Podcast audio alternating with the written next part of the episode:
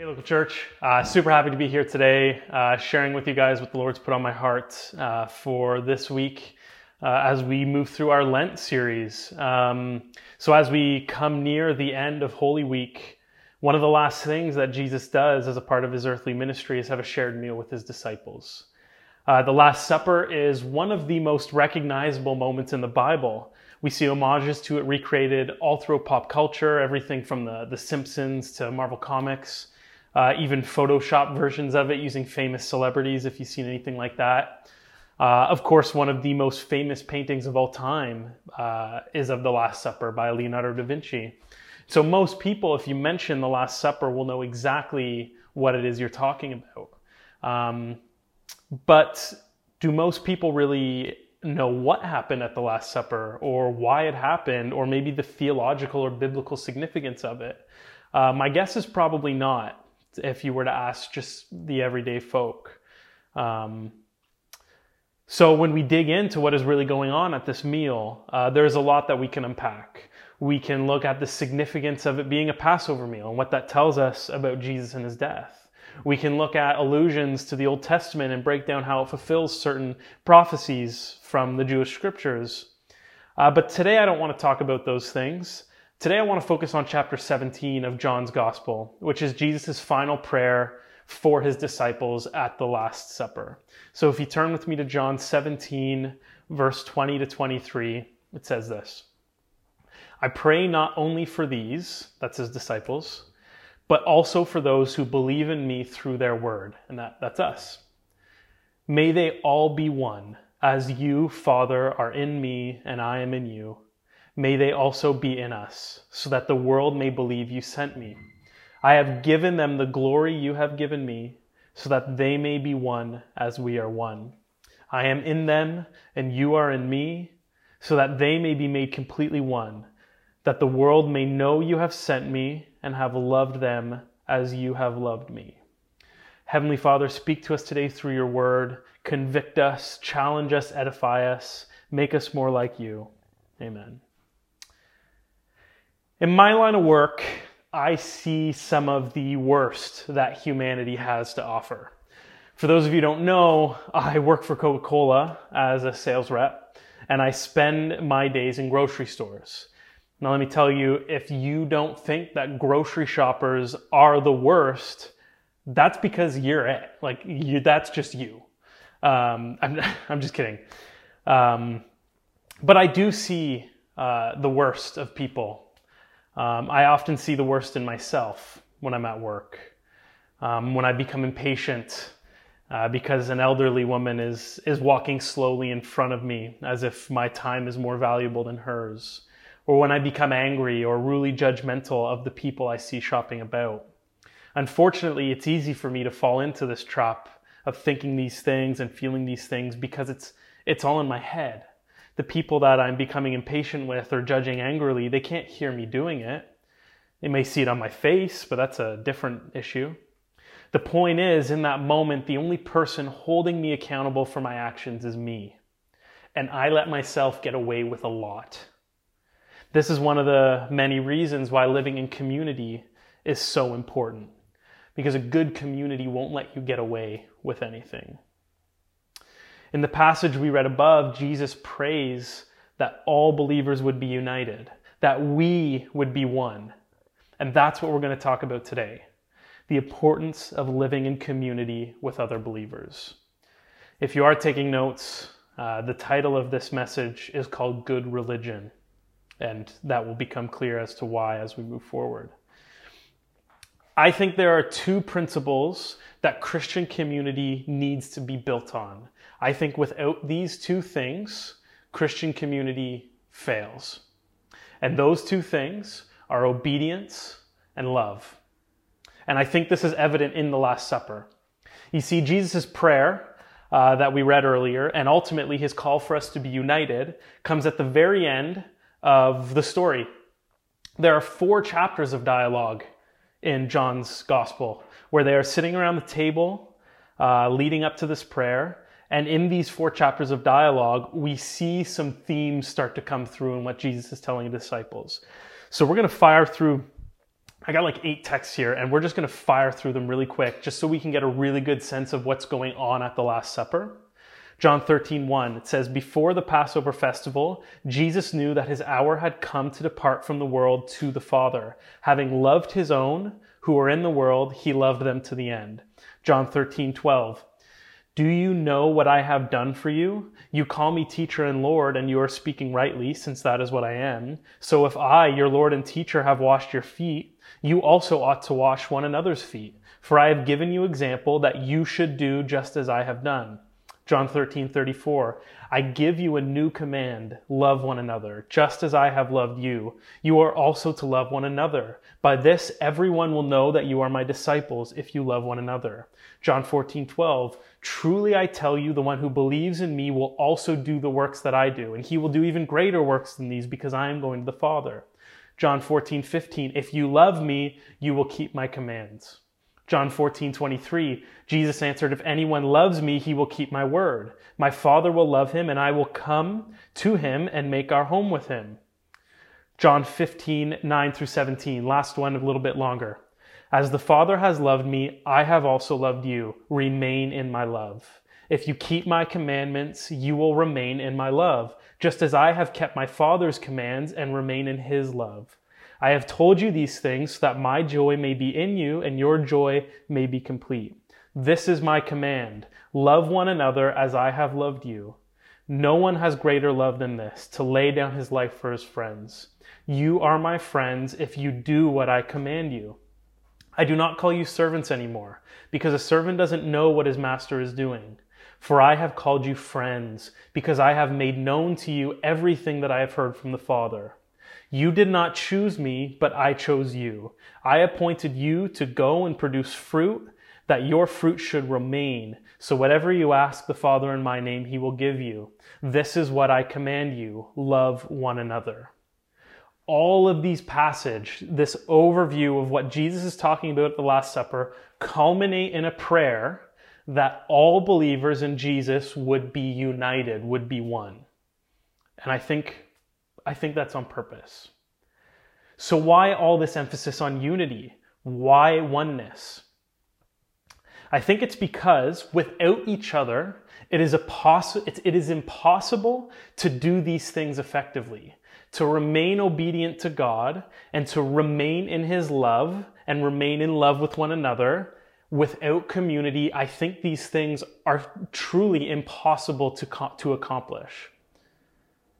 Good religion requires community, and good community fosters repentance. We have a responsibility to each other as Christians. We owe each other. We as a church have been called to do life together. Every single person watching right now has something to offer to you an encouragement, an edification, a challenge, a correction.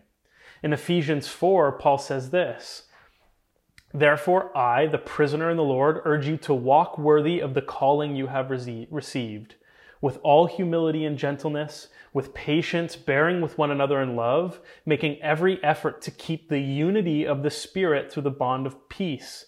There is one body, one Spirit, just as you were called to one hope at your calling, to the one Lord, one faith, one baptism, one God and Father of all, who is above all and through all and in all. Now, grace has been given to each one of us to the measure of Christ's gifts. For it says, when he ascended on high, he took the captives captive and he gave gifts to the people. Verse 9. But what does he ascended mean except that he also descended to the lower parts of the earth? The one who descended is also the one who ascended far above all the heavens to fill all things. And he himself gave some to be apostles, some prophets, some evangelists, some pastors, some teachers, to equip the saints for the work of the ministry to build up the body of Christ until we all reach unity in the faith and in the knowledge of God's Son, growing into maturity with a stature measured by Christ's fullness. Then we will no longer be little children, tossed by the waves and blown around by every wind of teaching, by human cunning with cleverness in the techniques of deceit but speaking the truth in love, let us grow in every way into Him who is the head, Christ. From him, the whole body, fitted and knit together by every supporting ligament, promotes the growth of the body for building itself up in love by the proper working of each individual part. So, what Paul is saying is God has equipped the body, the church, with all of the tools it needs to build itself up, but it requires all of us to do our part uh, looking back again in verse 16, that last verse, from him the whole body, fitted and knit together by every supporting ligament, promotes the growth of the body for building itself up in love by the proper working of each individual part. If good community is meant to foster repentance, and I think this is this is inherent in this idea of building up the church to do its work, to equip the saints to do their work it requires that we be repentant. So, if good community is meant to foster repentance, how does this happen? And I think there are a few ways that this happens, but I want to touch on two ways in particular. The first one being accountability. Now, this one is really obvious. I feel like, but I feel like it's not something we talk about a lot. And I think the reason is twofold. One, we don't like being told what to do. I don't like being told what to do. Like, you don't know me, leave me alone. And two, we often feel like it's not our place to say anything. Um, and so I think these two things about human nature kind of work against um, the need, like the the the they, they kind of work against accountability. And to some extent, both of these feelings are totally reasonable, right? When you don't know someone very well and they come up to you and they try to tell you that you're not living, you ain't living right, it can be really frustrating. Like, who are you? You don't know me. And on the flip side, we don't want to be that person to somebody else. We don't want to be the person that approaches someone and tell them that they aren't living their life right. But we do have to find this balance where, on the one hand, we don't simply listen to every person that tries to correct us. And on the other hand, we want to make sure that we are correcting the right people at the right time. This is where having close relationships with other believers really comes to the forefront. We should all have people in our lives that we trust to tell us when we aren't living right. This is where mentorship is really important. Mike Humphrey is someone who's become a mentor to me over the last year, and he is someone that when he tells me I've gone astray or he points out sin in my life, I'm going to listen very closely. I trust Mike. So find the people in your life that you can trust to call you out when you need to be called out because accountability leads to repentance. The second way I think is through example. This is the second way that um, I think repentance takes place. And this is sort of an indirect accountability, I suppose. We see the example of other people, either from up close or from afar, and we can often be challenged or convicted to do things differently. How many times have you been in a situation where you've seen somebody doing something uh, maybe you're on the stranger on the street is giving money to somebody who needs it, and you thought to yourself, ah, I could have done something. And honestly, the truth is, yeah, you could have done something. I'm not saying that we need to, you know, empty our bank accounts and, you know, give money or buy food to everyone that we see, but it is moments like this where we are challenged by the example of other people. Now imagine that, but every single week, or maybe even every single day. You come to church, you see your brothers and sisters in the faith doing all of these things, or perhaps not doing certain things. Imagine the nature of that. Not condemning, but convicting, challenging. The example of other Christians gives us a template according to which we can judge ourselves. And this is, I think this is a really important point. We need to find the balance because there is a fine line between guilt based self loathing and pride based self righteousness. There's a fine line between guilt based self loathing and pride based self righteousness. And somewhere in the healthy middle is a humble, example inspired repentance. We don't want to look at the people around us and become upset or guilty that we aren't living up to a particular standard. But we also don't want to look around us and become prideful, looking down on our brothers sisters for not living according to our own standard. So, how do we find this healthy middle? I'll be honest with you, I don't know. This is a challenge, and it's been a challenge since the very beginning. But the nice thing about being part of a church and a church like local is that I have people in my life who can help me along the way. I, I have people in my life who can lift me up when I begin to condemn myself. And those very same people often are the people who can bring me down when I begin to condemn others. We need each other. Good community fosters repentance. So, what does it look like to live faithfully in a community? We've talked about why it's important and the things it requires of us, but what does it look like in real life? In Galatians 3 27 to 29, Paul says this For those of you who were baptized into Christ have been clothed with Christ. There is no Jew, no or Greek, slave or free, male or female, since you are all one in Christ Jesus. If you belong to Jesus, you are Abraham's seed, heirs according to the promise.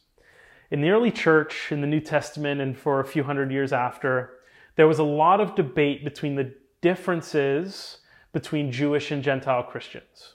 Did Gentiles need to be circumcised? Did they need to keep Sabbath? Were Gentiles bound to the law in the way that the that the Jewish Christians were? Because you have to remember, is when in in if it was you're in the New Testament or the first hundred years or so after Jesus, and you're a Jewish person, and you hear the Messiah has come in Jesus, you say, "Great, I'm going to follow Jesus." There's no like intuitive, like your first intuition is just to keep being Jewish, right? Only now the Messiah has come. And so that has certain implications. And so what happens when a non Jewish person starts to follow Jesus, which is now a possibility? then what's expected of them? Do they have to become Jewish? And so there's this ongoing debate, and we see this in the book of Acts, and we see this in Paul's letters and the other letters in the New Testament, where there's this debate of like how Jewish do Gentiles need to become? And ultimately, Paul's conclusion is that in Christ we are one. This is not to say that differences aren't important. They are important. They're part of what make us who we are. Diversity isn't a bad thing by any means. All of us, all of us watching online we come from different social, racial, ethnic, cultural, political, and even religious backgrounds. And the point is not to eliminate those things and pretend they don't exist. Rather, the goal is to, while acknowledging our differences, reach across those aisles, grab hold of each other, and say, I love you. You are my brother, my sister. We're in this together. In the last few years, it has become very easy to consider people as other, as the enemy but not us. We are called to a higher standard than that. And that's because we are united by something that transcends all earthly divisions. We are united by the body and the blood of Jesus. We can disagree, we can hash it out, right? We can we can argue, we can debate, we can have these differences of agreement on different things, but don't let that disagreement rob you of the beauty of each other. We need to be able to look another believer in the eyes and say, You are my brother, you are my sister, we may disagree, but we are united by the body and the blood of Jesus, so let's run this race together. I want to share a story, an example of this from history. Um, some of you may be familiar with these two figures. Uh, there were two men um, in the 1700s named George Whitefield and John Wesley. George Whitefield and John Wesley uh, were both students in in the UK. I believe they were at Cambridge. Maybe it was Oxford. I should have done my fact check. The point is, they were both students, very smart theologians, and they were the two founders of what we know today as the Methodist movement. Um, and they were they were students. They came up together learning theology.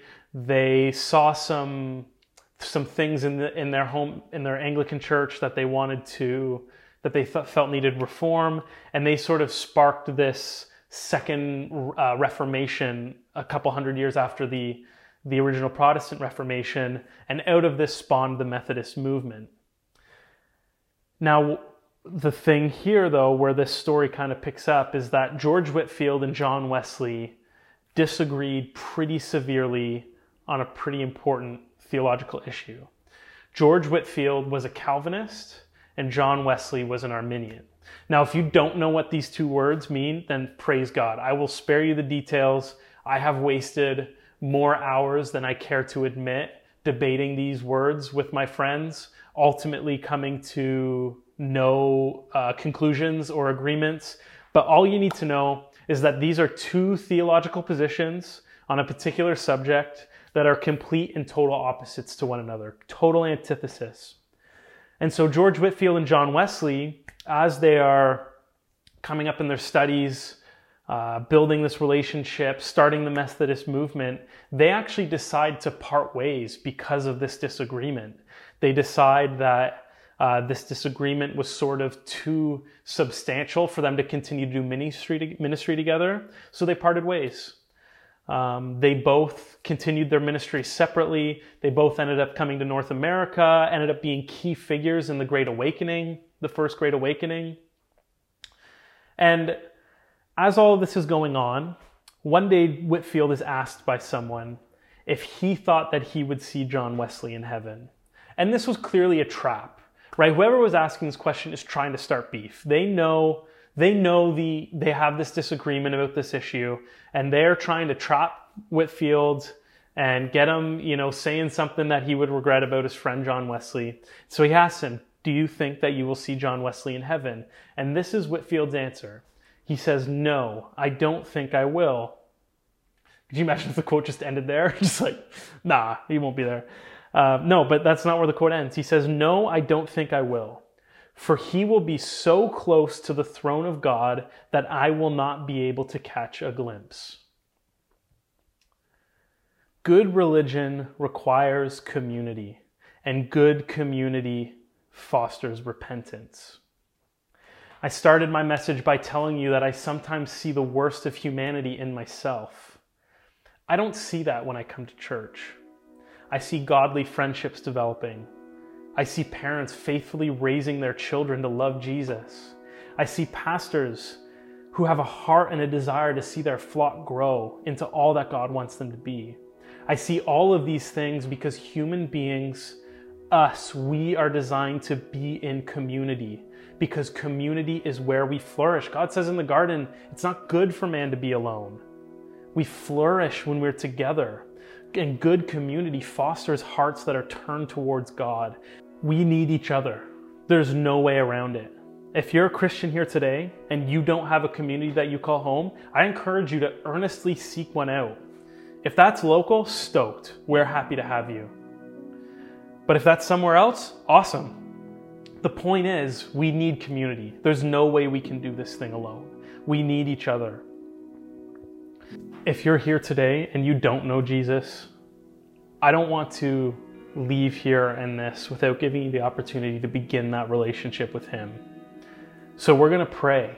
I'm going to pray, and I want to invite you to pray with me to begin this journey with Jesus. So let's pray together. Heavenly Father, thank you for loving us first. Thank you that we don't need to do this alone. Thank you for the cross Thank you for forgiving me. In Jesus' precious name, amen. If you have said that prayer for the first time and you want to begin this journey of um, living with Jesus and with other believers, I want to encourage you to just drop it down in the chat, like reach out. Somebody will be happy to connect with you, um, talk to you about, you know, coming to our church in person or finding another church in your area that you can connect with, a place you can call home. Um, we just we want to be there to help you along uh, this new and wonderful journey that you're starting. And to everybody else who calls local home, uh, thanks so much, guys. Again, happy to be sharing with you. Uh, come back next week. We're going to be wrapping up our Lent series and then getting into Easter the following week after that.